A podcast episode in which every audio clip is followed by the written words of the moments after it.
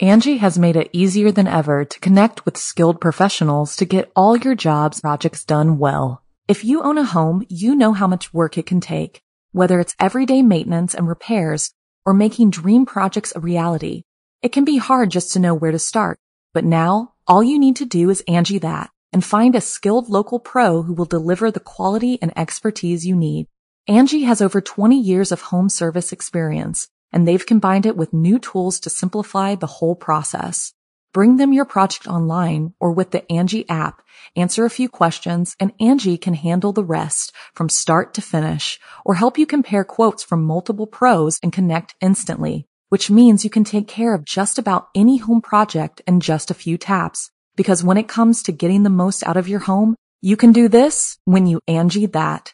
Download the free Angie mobile app today or visit Angie.com. That's A-N-G-I dot com. When you need mealtime inspiration, it's worth shopping Kroger, where you'll find over 30,000 mouthwatering choices that excite your inner foodie. And no matter what tasty choice you make, you'll enjoy our everyday low prices, plus extra ways to save, like digital coupons worth over $600 each week. You can also save up to $1 off per gallon at the pump with fuel points. More savings and more inspiring flavors make shopping Kroger worth it every time. Kroger, fresh for everyone. Fuel restrictions apply. Another day is here, and you're ready for it. What to wear? Check. Breakfast, lunch, and dinner? Check. Planning for what's next and how to save for it? That's where Bank of America can help. For your financial to-dos, Bank of America has experts ready to help get you closer to your goals. Get started at one of our local financial centers or 24-7 in our mobile banking app. Find a location near you at bankofamerica.com slash talk to us. What would you like the power to do? Mobile banking requires downloading the app and is only available for select devices. Message and data rates may apply. Bank of America and a member FDIC. It's time to turn off the lights and turn on the dark. Chilling tales for dark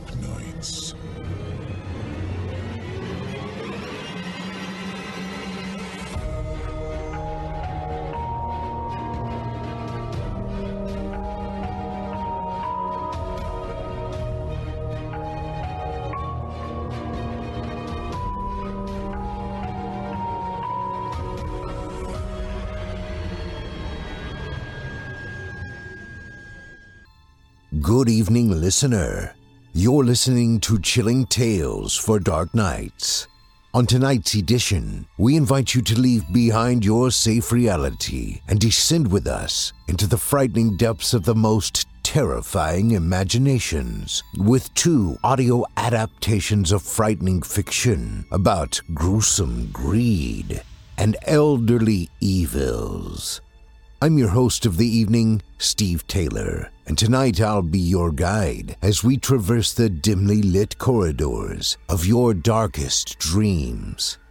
Joining us tonight to help bring to life the frightening fiction of Jon Allen and Samuel J. Allen are voice talents Melissa Medina and Nick Goroff.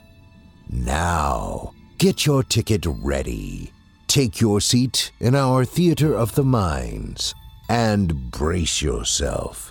It's time to turn off the lights and turn on the dark.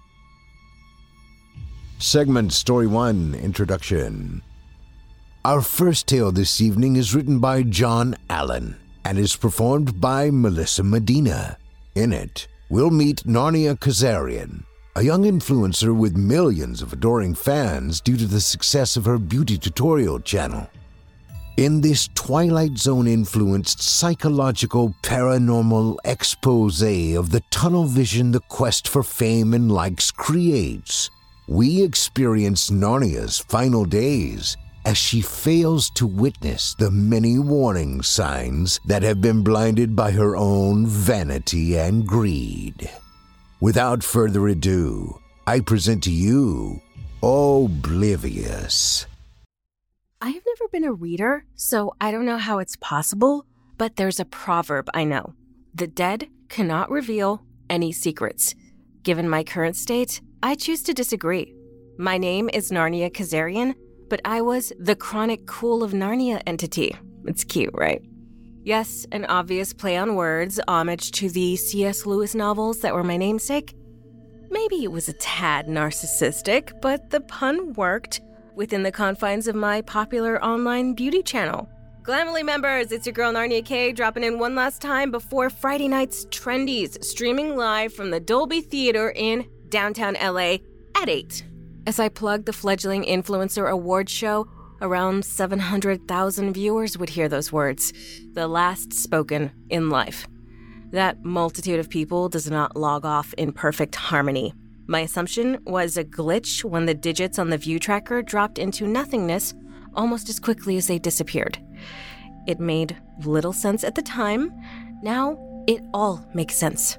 So many things make sense now. My current reality is that I've been reliving my final days and now see the missed details that should have smacked me in the face then. It began when I closed the laptop on that last broadcast and missed Daddy's evident note next to the PC The Escalade has half a tank. You must fill it up before leaving. The replay is starting again. After finishing that last live stream, my iPhone quakes, but I hit silent without looking at the screen. I assume it's the usual influx of after show fan comments, and I can't be bothered. It's always an admirer praising me or a troll seeking attention.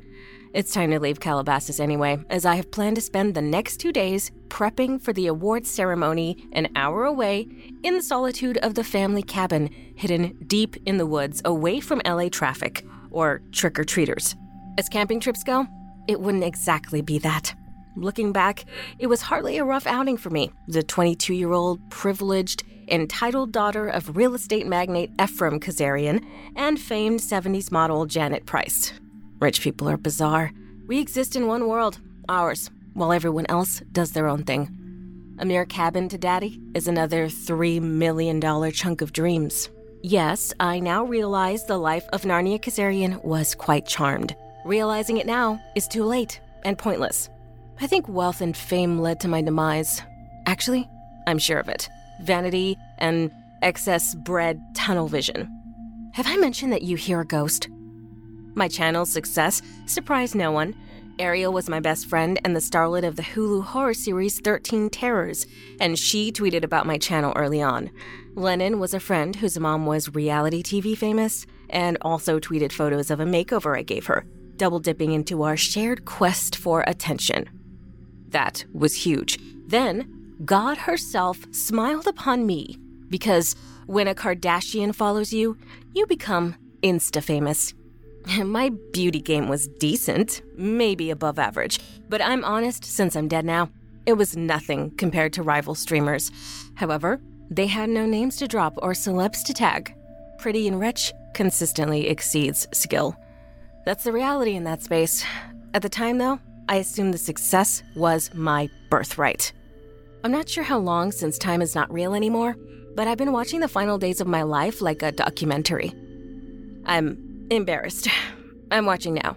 I watched the Escalade amble through my gated neighborhood on that gorgeous October day with half a tank of gas as my selfie fingers clutch the phone and my perched lips curve into action. I swerve and almost sideswipe a car, only to laugh about it. Once I post whatever was so urgent, the likes and upvotes, things the material girl I was always craved, merely trickle in with a whimper, unlike the typical barrage of heart emoticons. I'm curious for sure, but I have no time to wonder as suddenly the app freezes and the phone rattles with violence. Another Amber Alert, I figure, and toss the tech addiction aside. Missed calls from mom and unread texts from daddy are also tossed aside, but I don't realize it. The living me wouldn't have. The dead me notices everything, and I wonder if this is hell. Merging onto the PCH, I peruse my speech while soaking in the coastline. Breaking news interrupts the radio, an annoyance quickly discarded in favor of Lana Del Rey on Spotify. I think the ocean view must be spectacular since cars are stopping and people exit their vehicles to stare. Just tourists. I laugh aloud at the out of state plates. Go away, you can't afford to live here. Why torture yourselves? Ugh, that privileged voice. At the cabin, our caretaker is missing. A mental note to have been fired is filed. How will the massage therapist get in tomorrow? Or the driver on Friday? I open the gate and leave it that way. seeing my inconvenience, but somehow not seeing the note Ben affixed to the wrought iron bars. Then I carry my bags like a savage. What a fool I was looking back, lugging that oversized junk in my red soled Louboutin heels. Night one is immediately exhausting. The Wi Fi won't work, so my toys are useless. Logic says to read the text from my parents, but I opt to play Candy Crush as the battery drains. I plan to stream my prep work. People love the behind the scenes voyeur shot. My primary dress is a vintage, original 1978 Versace that mom wore in a Vanity Fair spread with Cher and Farrah Fawcett. In case of disaster, I have my backup gown and my backup's backup, both Tom Ford creations. I have three grand in cosmetics Chanel, Dior, and MAC for one use. My hair is pre coiffed, and only a few minor adjustments will be required, which my chronic cool can easily handle. I have everything, but the most important thing I have no audience to watch the process thanks to the Wi Fi horrifying me. I know this dead version of me will be 22 for the rest of eternity, but I feel like a wise old sage when absorbing the pretentiousness of the living me. I decided to be gross and watch cable since that's the disaster I'm left with, but all channels are blank, except one. A local station struggles through, and some anchor with helmet hair is being dramatic. Probably another wildfire, I guess. Click. I'm bored already. Minutes later, gently placed cucumber slices blanket my eyes, and I slide my sensory deprivation pods into my ears and fall into a slumber to fight the frustration. Or at least I think I did. Somewhere in the middle of the night, I stir. Initially, I knew I must have dreamt it because the cracking, thundering explosion couldn't have penetrated my noise canceling pods. Regardless, I'm now awake. Gone is the electricity, the lifeblood for everything I am, my weary eyes peer outside through a now fractured window, cucumber juice hitting my pupils, and I see nothing. Had I looked closer, I might have noticed the dearth of stars in an area famous for sky watching. Instead, I dance to the tune of self pity. There is no way to Skype with Dr. Paulson, so I give up on the evening again. Oh, an emergency generator sits alone in the basement, but I'm not about to touch that greasy thing. I could scoot into town had my gas tank not been stuck on E. I nestle, sleepy and annoyed, under my Burberry covers and weighted blanket. Thursday is even worse. No power, only one day until the awards. All ways to tell time are drained. Flashing a cursory glance toward the window, I notice a faded yellow haze is outside, which is not normal. Eerie lighting does not pique my interest. Most people would have been ravaged with curiosity, but not the fabulous Narnia Kazarian. Why? Breakfast is paramount on my mind. After all, it is my final meal until after the awards tomorrow. Salivating at the thought of avocado toast, I realize there's no way to actually toast it. I take malicious glee now in watching the living me falter because it's so ridiculous and unfathomable how dense I was. Seeing my face morph into a pathetic pout is strangely satisfying in this dead place I live now. This dastardly abode called hindsight. Breakfast becomes sips of grapefruit juice as I attempt to get anything from my gadgets. The devices remain silent, but not everything is muted.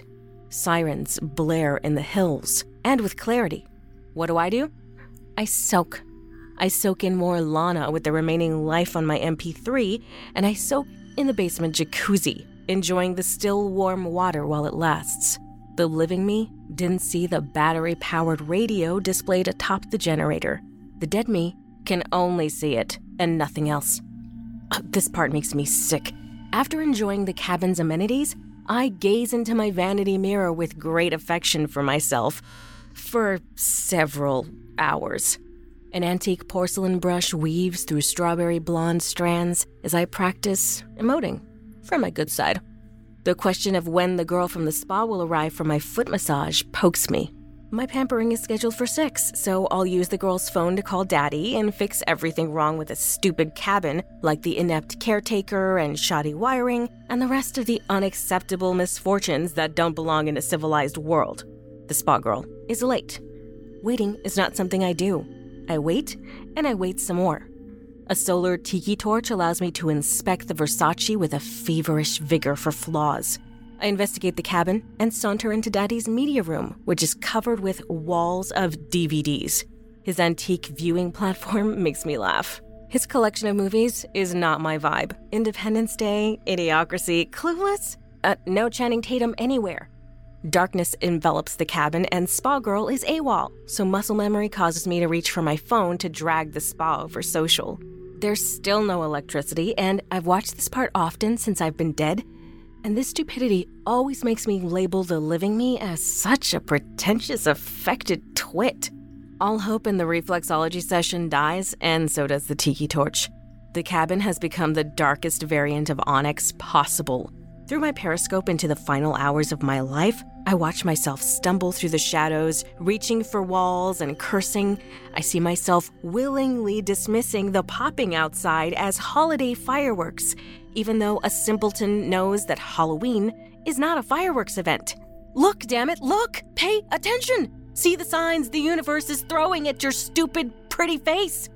Now I shout at my living self during these reruns, knowing the ending never changes. This silly response beckons the definition of insanity. More deflating frustration always follows this scene. A duo of helicopters will race and hover overhead as the living me stumbles into bed in a huff. Wildfires, I guess again. No logic attempted. Any inquisitive nature at all would have deduced that no flame had ever reached the swanky getaway swallowed deep into the woods of the wealthy. Here's the part where I watch the living me throw a tantrum. I scream into my plush pillows. I need my things for tomorrow. Why wasn't everything fixed yet? Why was I being treated like a poor person? Kendall's handlers would have checked in by now. Nikkie de Jager, Addison Rae, they weren't worried whether they could power a hair dryer or stream a pre show tomorrow. They have nothing riding on it as I do. I'm negotiating a sponsorship with Sephora. Thoughts of finally having my own money instead of daddy's paltry allowance had swam around for weeks. No more suffering through escalades without personalized stitching or being forced to live in that tiny five bedroom guest house on his property. It was unfair, these burdens. Not a single person living is more cursed than I am. Amazingly, I had these tone deaf, privileged thoughts.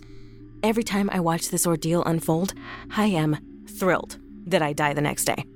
Somewhere in the middle of the night, heavy thuds erupt from the front door, and it jolts me upright, and I peek through the curtain below. Had trick or treaters or pranksters trespassed? The banging continues, and I can make out a rough outline of some car a cop would drive. I think maybe I see the shape of lights atop the vehicle, but I'm not sure. Then the living me came to the most foolish conclusion a person could conceive in such a moment.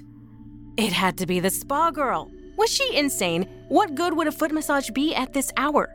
This girl must have tried in vain to make up for her lateness upon hearing who her client was.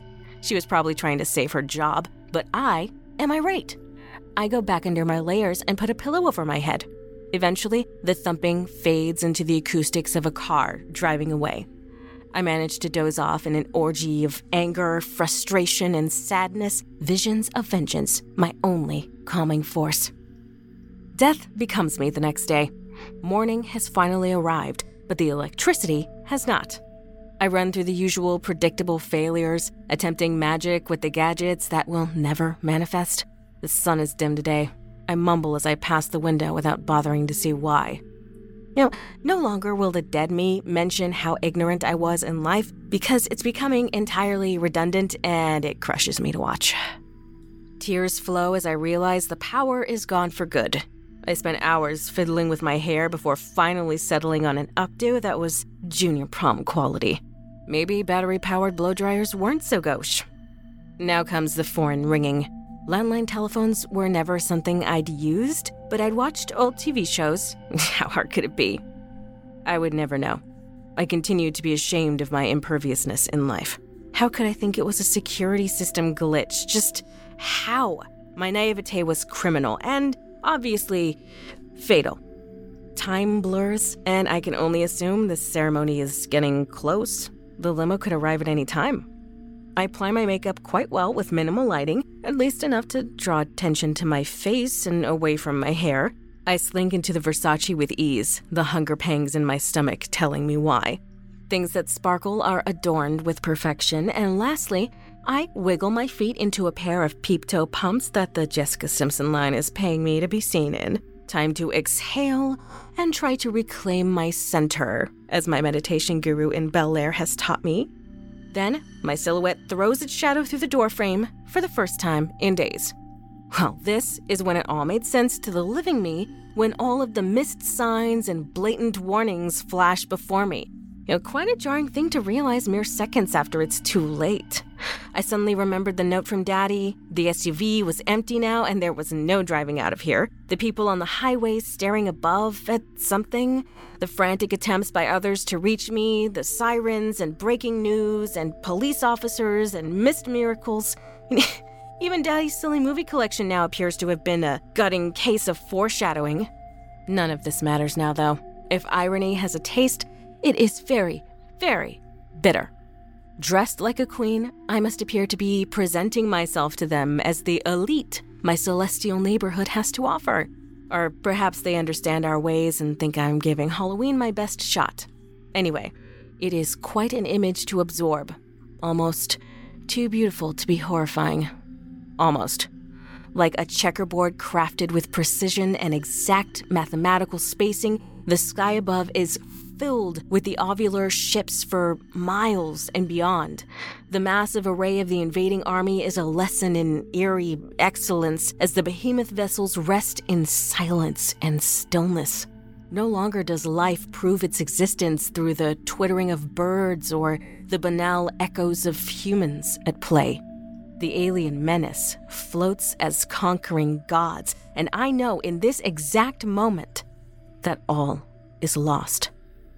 At least it was quick and painless. The piercing yet calming light from the ship directly above as it entered my soul. That was the last thing I'll ever remember of life.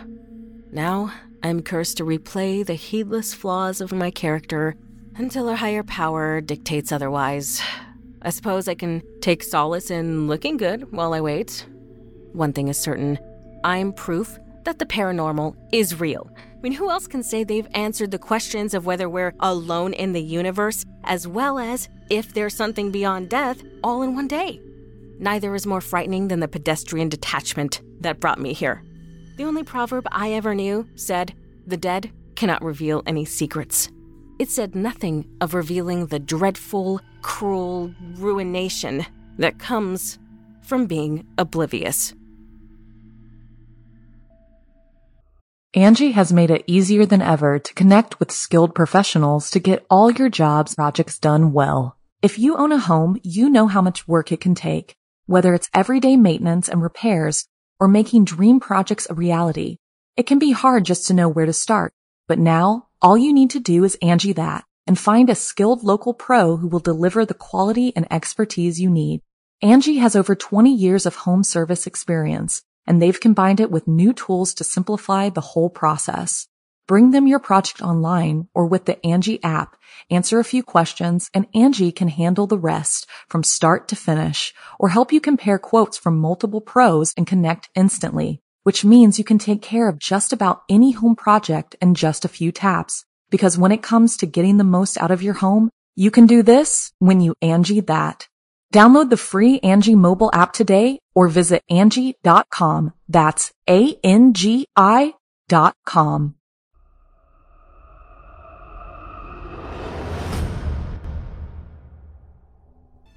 I hope you enjoyed Oblivious, as written by Jon Allen and voiced by Melissa Medina. As a reminder, voice actress Melissa Medina's work can be found on the official Chilling Tales for Dark Nights YouTube channel, as well as her website, hearmelissa.com. That's H E A R M E L I S S A dot com. Our second tale of the evening is written by Samuel J. Allen and performed by Nick Goroff. In it, we'll hear a tale of a man recounting an ongoing ordeal that has haunted him throughout his life all the way into old age. Now, without further ado, I present to you Dirt Beneath My Fingernails. My eyes opened to total blackness. Though I was on my back, this was not the mere dark of a bedroom in the depths of a clouded winter night, but complete, enveloping darkness pressing me on all sides. My first thought was that I'd gone blind. As I instinctively raised my hands to my eyes, my knuckles scraped against rough wood hard enough to break the skin. I cried out in pain, a cry which echoed dully back to me as soon as it escaped my lips. I groped blindly around me, that same rough wood meeting my fingers on all sides. My heart began to race, the thudding filling my ears, accompanied only by short, ragged breaths as my lungs sucked in the fetid air of my confines, and dread washed over me in waves. I kicked out wildly, pounding the soles of my shoes as hard and as fast as I could, given limited space, but was met by more solid, unmoving wood. I thrashed my shoulders from side to side in the grip of overwhelming panic now. I could feel cold beads of sweat forming on my back as I continued to lash out, breathless, almost to the point of choking. I tried to arch my back against the wood and put my weight into pushing myself upwards. I rocked back and forth in a fury, hoping something might give, for just the barest hint of light creep its way in. And finally, after my frantic, angry blows had done nothing save bruising my arms and leave my hands a splintered ruin, I began to scream for help. After a few minutes, my throat was burning and gasping for breath. I forced myself to be still, thinking rationally for the first time. I lay still in that all encompassing darkness and explored my confines more delicately. I was in a wooden box. That was all I knew with any certainty. I hadn't heard any sounds since waking, and so must be somewhere remote. Beyond that, I was at a loss to understand what had happened. The last thing I remembered was walking home around midnight after a Friday evening spent at the local pub. How had I ended up here? With my panic subsiding slightly, I tried to think of a rational explanation. Kidnap? Some accident? After minutes of racking my brain and no closer to a solution, I decided the why didn't matter. The more pressing concern was the need to escape from this box. I felt slowly around the wood surrounding my upper half, examining the joins, searching for nails, screws, praying for the slightest give or sign of weakness. I shifted as best as I could down towards the base of the box, where my feet had stamped to no avail. Or so I thought. I strained to reach the end, contorting to allow my scraped and bleeding fingers to explore. I felt the smallest movement, where one board met another, the merest hint of an opportunity, and poked my hand through, hoping to gain some leverage. My fingers were met by cold earth, Waves of utter panic and dread washed over me for a second time. My breath caught in terror as coughs racked my chest, the implications of where I was and what had happened now agonizingly clear for the first time. I had been buried alive. Fighting the urge to vomit, I withdrew my hand from the small hole I had fought to create, partly in disbelief and partly in denial from what I now knew to be true. Tears formed and fell quickly, stinging my eyes. And for minutes I lay still. It was only then that it first occurred to me that I might need to conserve air. Had I died and been buried with the faintest hint of a pulse, a victim of some horrific medical mistake, only to wake six feet under? Somehow, it all just felt wrong. In the blackness, I examined my clothing with my damaged hands. I didn't seem to be wearing a suit.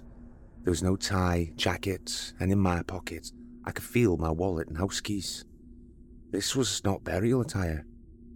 I was dressed in the same thin shirt and jeans I had put on what I thought was the evening before, though I had no way of telling how long it had been since my midnight walk towards home.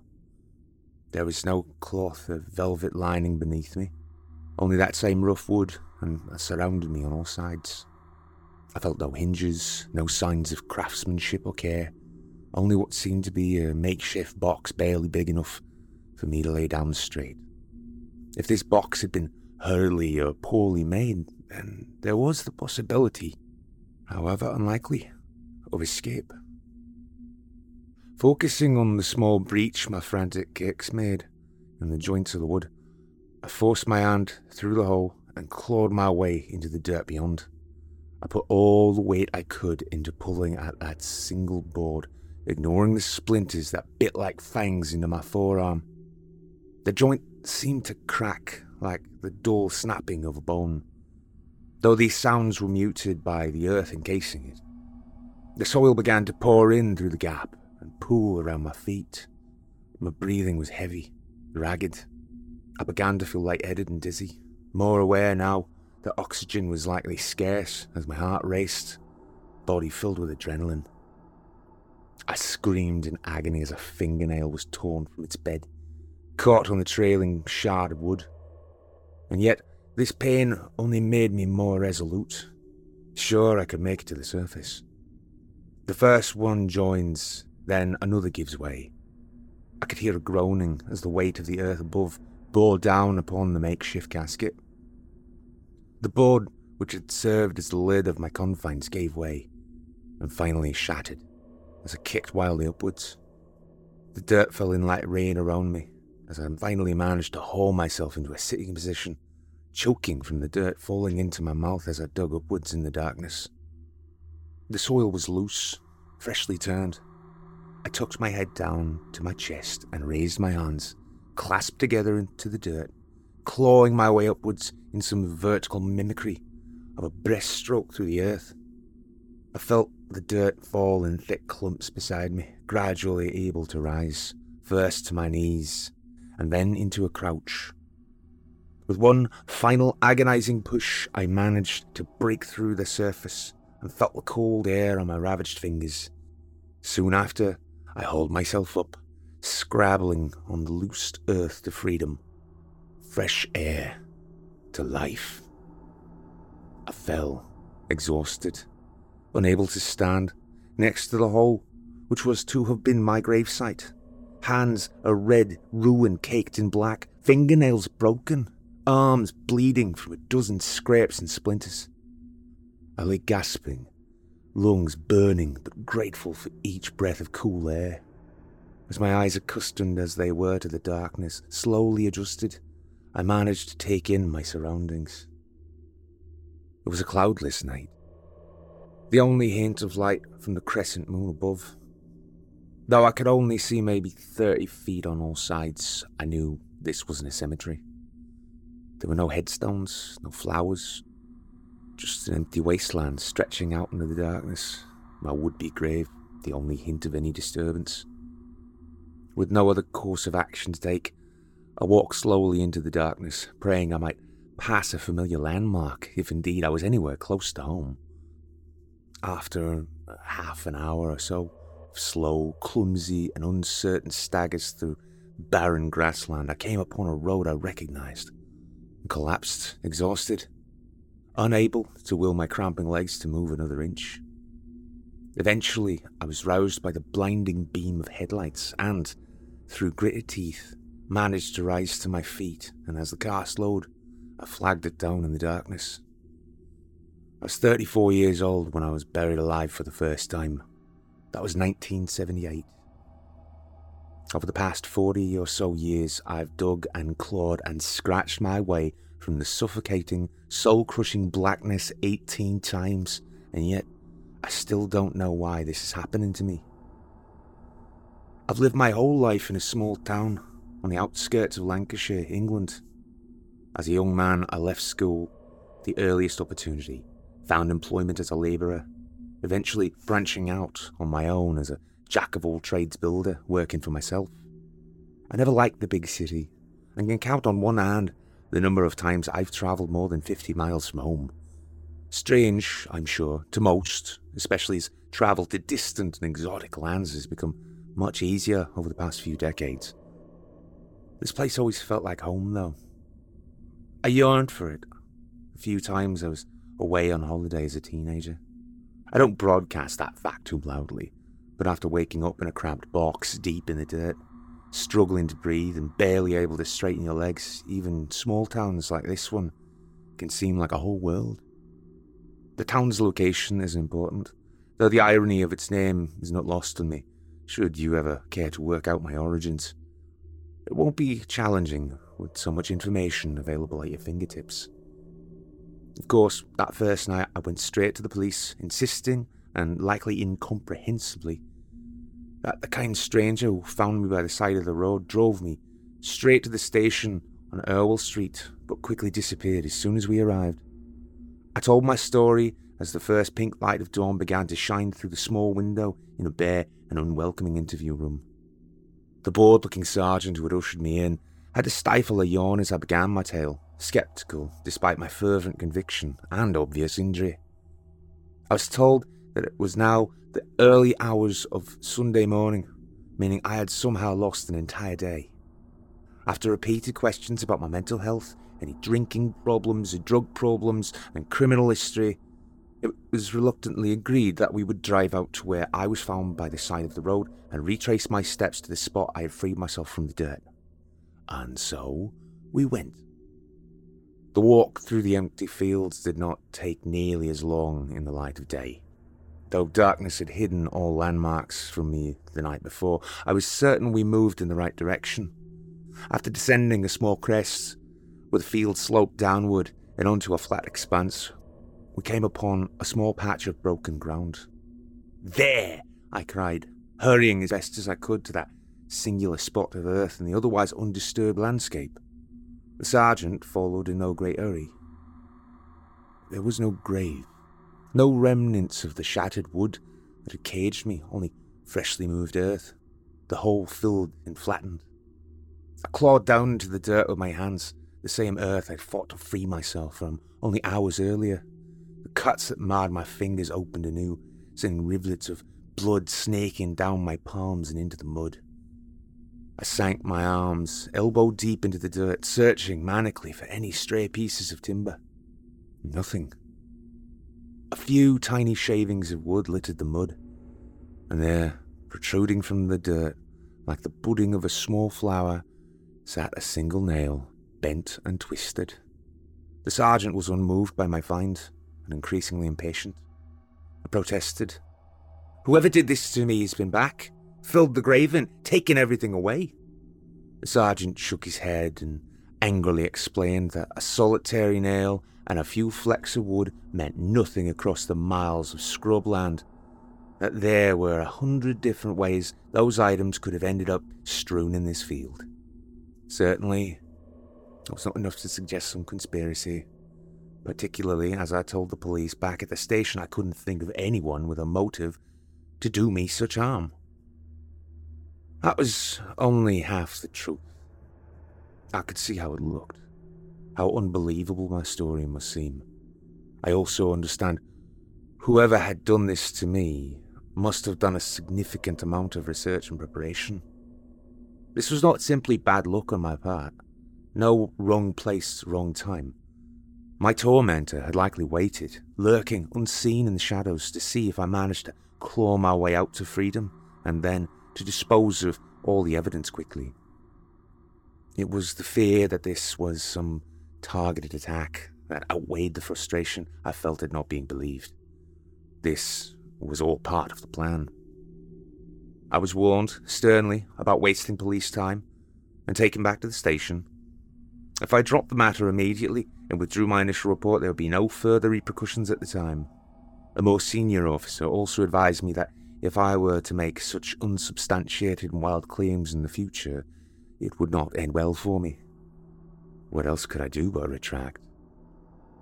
I told a few close friends about what had happened, and they too were disbelieving and it soon became a subject of ridicule.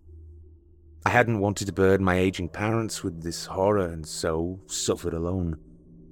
The recollection is so strong in those first weeks that when I did manage to fall asleep, I woke to my heart pounding, gasping for air, and covered in a film of sweat entangled in my bed sheets.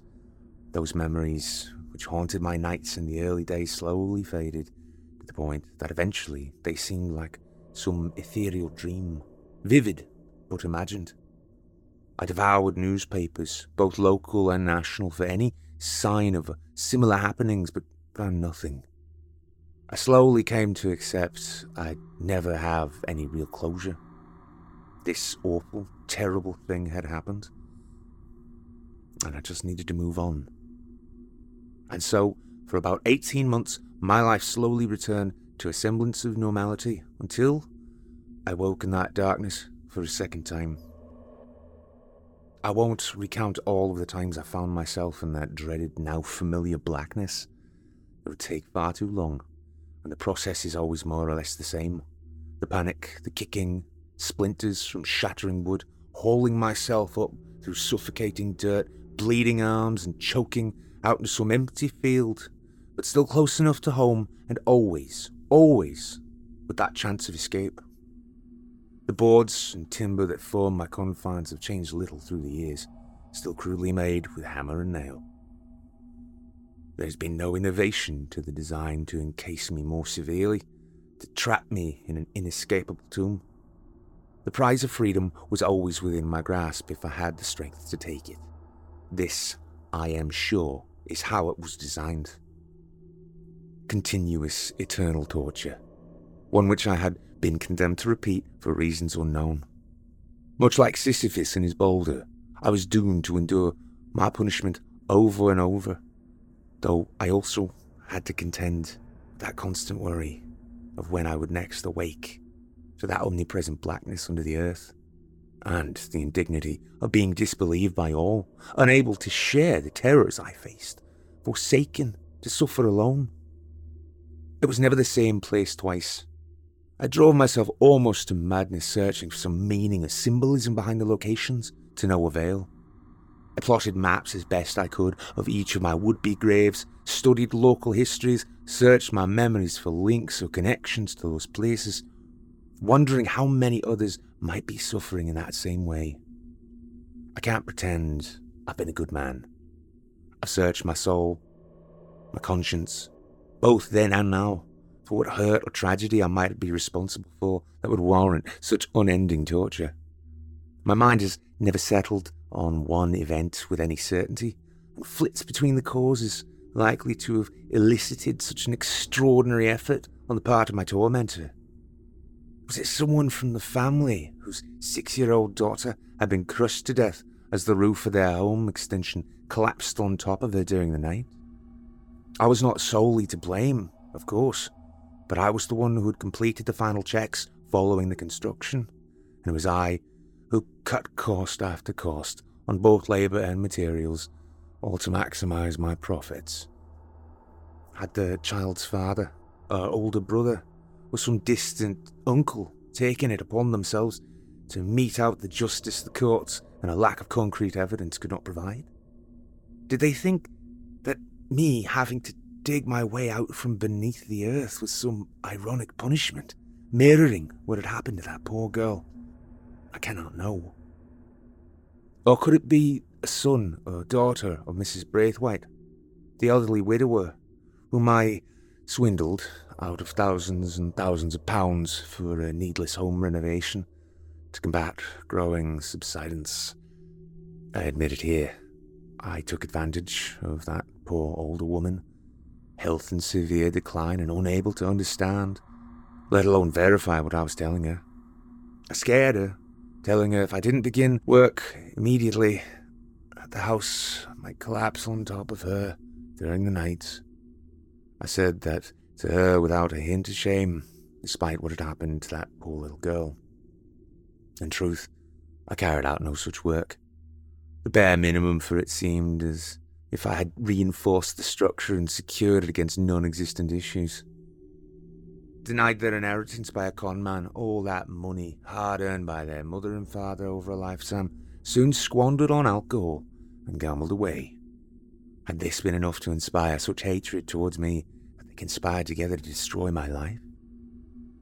Then there was the night when I had a little too much to drink, following a meal with friends out of town, and not wanting to be stranded deep in the countryside, I had made the unwise decision to drive back home through pitch black rural lanes. Distracted by the blast of the radio and attempts to light another cigarette, To clear my swimming head, I heard the thud of something heavy hit my bumper. My eyes flew to the road just as the dark shape blurred into the windscreen before disappearing into the darkness beyond. I was so sure it must have been an animal. A large fox, maybe, or a stray sheep escaped from some nearby farm. What else could it be out there on the back roads in the middle of the night? But what if I was wrong? I had made no attempt to search for whatever had collided with the car, instead, speeding home to safety, trying to push the incident out of my mind. In the cold light of the next morning, I saw a small crack in the corner of the windshield, and in that fracture, pooled into the cracks, rivulets of deep and sticky crimson. After a few days without incident and emboldened by the lack of news reports concerning a hit and run or accident close to where I had collided with something, I drew a line under the event and moved on. Though now I am plagued with doubt about exactly what happened. It has been so long, I honestly cannot remember whether the lies I might have told myself for so long had become truth within my memory. Had I killed someone whose loved one had taken it upon themselves to perform some perverse vigilante justice, obsessing over my movements? There are other events, things I am not proud of, acts as a young man that now fills me with shame and regrets. Surely, though, none worthy of this. The constant worry hung over me like a storm cloud. Its shadow only grew darker as time went on. I became suspicious of all those around me. Surely it must be someone close to me who knows my habits, my routines. I began to isolate myself from the few friends I had left. All activities other than work were discarded from my life. The few times I managed to find a ray of hope in that crushing worry, I soon found myself below ground, that familiar dirt ingrained deep under my fingernails once again. Despite my now suspicious and insular personality and reluctance to leave my home, I'd somehow been lucky enough to meet a woman during a brief late night trip to the local supermarket. She was kind, recently divorced, and had troubles of her own. Although I never quite managed to tell her about the burials that pockmarked the brutal last decade and a half of my life, I felt simply being with her meant my burden was shared, even if I hadn't spoken it aloud. She shared with me her pain of watching her father succumb to dementia Slowly at first, but worsening, it seemed day by day towards the end. In his final weeks, he had forgotten her completely. Much like myself, she had no remaining family, and over time her friendships had lapsed and faded as they so often do when life begins to overwhelm. I was all she had, and when the inevitable happened and her father passed on, I helped her to make the necessary arrangements and promised her I would be there to offer comfort and support in her grief. So, consumed as I was by my newfound love, and by the first real responsibility I had had to someone for years, I dreamed for a few naive months that this might signal the end of my wretched punishment. Maybe whoever was doing this to me had died, or decided I'd endured enough misery and fear for one lifetime. I was a different person now, and instead of laying beneath my blanket each night, sweating, fearful, and restless, my thoughts were consumed by another for whom I was so desperate to be there. And yet, as the morning of her father's funeral came on a cold, early January day, I found myself scrabbling beneath the hard, frozen dirt. Mercifully, I hadn't been buried deep. It must have been some effort to remove a few feet of solid earth, and the box that held me looked to have been made quickly and crudely, as though this plan had been less well executed more rushed than before. I finally managed to claw my way above snow covered ground and into a sky filled with hues of copper and violet. Even this scant light warmed me somewhat. I turned my face towards the sun as I stood shivering in my bedclothes and slippers, arms clasped tightly to my chest, fingers bloodied, feeling like fire in spite of the cold. My mind cleared in the sharp morning air as I took in my surroundings. This place was familiar. I saw Holcombe Tower, high on its hill, casting an elongated shadow down towards me in the dawn light. I was less than two miles from home. Despite the frigid temperature and freezing terrain, I could make it home quickly. Maybe there was still time.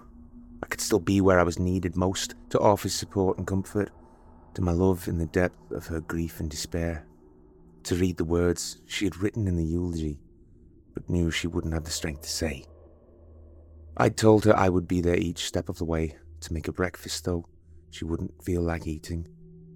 I took her hand as we made our way into the church, to be the shoulder to lean on as we followed the hearse to the cemetery, and held her as the inevitable tears came as her father's coffin was lowered into the earth. The hope that I might still do all that kept me going, even through my shivering as my lungs burned and feet struggled for purchase on the frozen ground, the biting wind whipped around me. But that vivid purple and orange light dulled and melted soon into grey as the sun began to crawl towards the horizon. This was not the dawn I had thought. It was dusk, and in those dying embers of light all hope vanished. And as the sun disappeared, so did my will to continue. I collapsed to the frosted ground by the side of a tall oak. And in the growing twilight I wept as the first flurry of evening snow began to fall. They must have taken me close to dawn and kept me sedated for much of the day. I missed the funeral and a final fledgling chance for happiness. My absence and broken promises were unforgivable, and any chance for an explanation was in vain. She would not answer my repeated phone calls and moved away soon after. All ties to her extinguished. I never saw my love again. I spent the night of my 50th birthday beneath the cold ground. The town had been in the grips of a fierce autumn storm front, which had raged for almost a fortnight, the relentless rain causing flooding, school closures, and making many roads impassable. This didn't affect me particularly, as I rarely left the house now other than for the dwindling occasions. I was the last resort for the most menial building jobs or essential shopping trips. The last thing I remember was sitting at home reading when I heard a noise at the back of the house.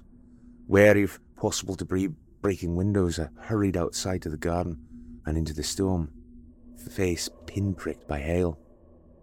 As I fought against the gale, moving plant pots and ornaments into the shed, I felt a sharp stabbing pain in the back of my neck as a shadow flitted past. I fell backward, prone onto the soaking ground, as the hail lashed into my eyes. Then nothing. Until I woke up wet and shivering in a wooden box. I wouldn't have believed a man could drown underground. Yet as thick mud began to trickle into the box where I'd managed to kick a hole in the lid, I was sure I would be swallowed by the heavy earth flowing like magma. That time, more than any, I nearly failed. I was so tired, held in place as if I was caught in tar. I was close to unconsciousness by the time I managed to slide my hand through the sodden dirt, every muscle burning, back in spasms. After reaching the surface, I spent the night curled up by the dirt, unable to will my body to move even slightly to the cover of a nearby tree. To do this today of all days, lashed by rain and hail, battling against a howling wind, had taken true determination, a mindful, unwavering commitment to steal even the merest hint of joy or contentment I might have left in my miserable existence. Burials never occur with any regularity or predictability. There's no pattern, nothing to signify it is close, no full moon abductions or significant dates. I found myself beneath the dirt three times within the span of a year. Once, I almost went four years without incident. I've attempted to check myself in the hospital dozens of times over the years, to volunteer, to demand any barrage of tests available, to try and find out how this keeps happening. It must be some drug or sedative, but there's always such reluctance obvious in the eyes of the doctors and nurses to acquiesce to what they must view are the ramblings and idiocies of a drunkard, madman, or hypochondriac. A man convinced someone is drugging him, abducting him from his own home, and repeatedly burying him alive, though always with the possibility of escape. I know how it sounds. As sure as I know that by the time I dig myself out, make it far enough to tell anyone, and get them back to my temporary grave, all evidence save some disturbed soil has vanished. Even covered head to toe in dirt, blood drying when my arms have hauled me from the dirt, fingernails bleeding, nobody is convinced. All I am ever met with are disbelieving looks, with a hint of pity buried in their skepticism. Without a police report, for which I am now too afraid to make, lest I be committed to some asylum, I am denied my request, and so the mystery, fear, and misery continue. You might wonder why I hadn't simply moved away to some faraway land, escaped to some tropical paradise where the cost of living was next to nothing. It all sounds so simple today, but 40 years ago, with a lack of formal education, no savings, still living in the same small house I inherited after my mum died, I had no fallback, no skills. I would have likely ended up homeless, unable to resist the urge to gamble and fritter away a lump sum from the sale of the house. All my ill gotten gains also squandered quickly away. I used to say that whoever is responsible for my lifelong torture wouldn't follow me wherever I run. Maybe they too are now old, no longer able to abduct me so effortlessly, with such inexplicable precision and planning, despite my precautions. Perhaps they also find themselves in an aging body betraying them. Arms now too weak to wield shovel and move the mounds of hard earth. Fingers are no longer dexterous enough to construct those wooden boxes with hammer and nail. The fear remains, though. They have passed this hideous ritual on to another, even though familiar ties and some twisted sense of responsibility, or they have the means to employ some unpleasant character, a criminal element, to continue their bidding. Maybe someone I wronged has the means to put this curse on me in perpetuity. Even if they are long dead, there could be those whose purpose is to continue with my torture, thinking more rationally. Perhaps whoever has been tormenting me over the past 40 years has died, and I can now live out whatever time I have left without the crushing weight of worry. It's not knowing that is slowly driving me mad. The Sunday just past marked my 75th birthday. A cause for celebration, some might say. Oh, I had no wish for any festivities. Besides, with whom would I celebrate? I only carve out a miserable and solitary existence within the four aging walls of the house I have lived my life within, consumed by a constant gnawing in the back of my mind, and hideous dreams filled with crumbling, yellowed bones and fat, pink earthworms slithering all over me in the darkness. All the strength I once had, my broad shoulders, arms corded with muscle, now withered and shrunken, more resembling parchment paper, pulled taut over protruding and fragile bones. Were I to wake in that suffocating darkness now, I would have no means of escape, no strength to fight from the dirt and haul myself towards survival, to the air and sun above. This is what terrifies me the most. Scratching, screaming in the darkness, gasping for air as I slowly suffocate, hearing my final, futile breaths as my death rattle echoes back to me from my confines knowing I would lay hidden beneath the dirt in some nameless field. No gravestone. Unknown to the world as my body rots, erasing all evidence that I ever even existed at all. I suppose, in some ways, that is why I've decided to share this with you, so that I may have at least some semblance of permanence in a life wasted on fear and worry and regret. I watched an old film last night, a black and white World War II drama. The hero officer is captured by the Nazis, and just before he can bite into the cyanide pill hidden in his back tooth, he's rescued by his men. It made me pause and wonder at the possibility of such a contingency for myself. Though my research seems to suggest this was nothing more than fanciful storytelling. It seems I have only two realistic choices to live in fear of the inevitable in my final years, or to exercise the last minuscule fragment of free will I have left. to take away that last victory from whoever has spent so much of their own life invested in my misery. To end my life on my own terms, well above the dirt, to say goodbye to the world above ground in the warmth with the sun on my face, so that I may rest peacefully in a place of my choosing, with a headstone bearing my name. Tomorrow at dusk, I shall swallow all the digoxin pills my doctor prescribed to help stabilize my irregular heartbeat. A full bottle should be enough to bring me to a swift, painless end. I'll sit out in the garden as the sun sets, and as I feel the beginnings of my slide toward death, toward peace, I shall call the authorities and tell them where to find me, without leaving an opportunity to revive me. I'll be declared dead at the hospital. These days they don't make mistakes. There won't be any chance I'll find myself buried beneath that dirt once again. I'll die on my own terms, finally free of the torment that has haunted me these past forty years. And clasped in my stiff hands, this confession. A final chance to tell my story and unburden myself after a lifetime of regret and misery. I'll end my tale here, hoping I've delved into enough detail that you can be sure these aren't the ravings of a lunatic or an older man who has lost his wits. And one last request for whoever might read this, if you'll be so kind. Please cremate my remains and scatter my ashes to the wind.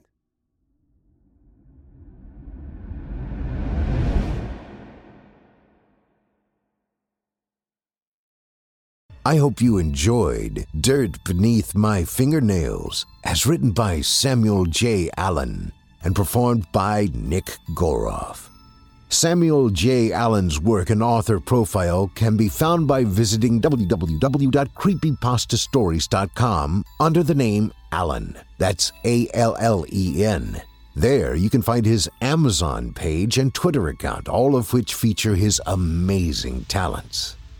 Voice actor and 2016 Evil Idol champion Nick Goroff's talents can be found on our very own Chilling Tales for Dark Nights YouTube channel, as well as on past episodes of the Simply Scary podcast. You can also join Nick on his YouTube channel, Wizard of Cause. Now, our weekly descent into the depths has just about come to a close. But before we go, I'd like to take a moment to thank you for joining us for tonight and remind you to take a moment to stop by our iTunes page and leave Chilling Tales for Dark Nights a five star review and a kind word. And follow us on Facebook, Twitter, and Instagram if you haven't already.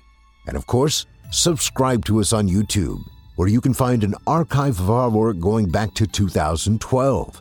And consider signing up as a patron at our website, chillingtalesfordarknights.com, to show your support and get all of our content ad free.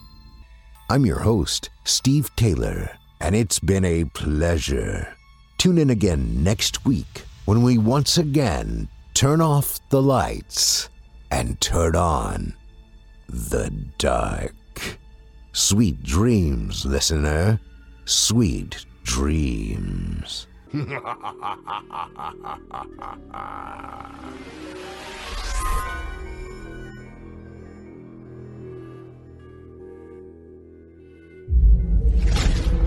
Chilling tales for dark nights.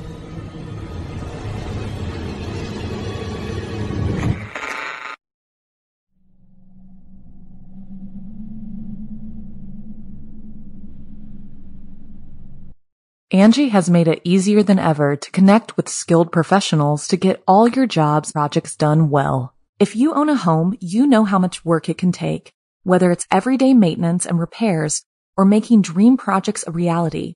It can be hard just to know where to start, but now all you need to do is Angi that and find a skilled local pro who will deliver the quality and expertise you need. Angi has over 20 years of home service experience and they've combined it with new tools to simplify the whole process.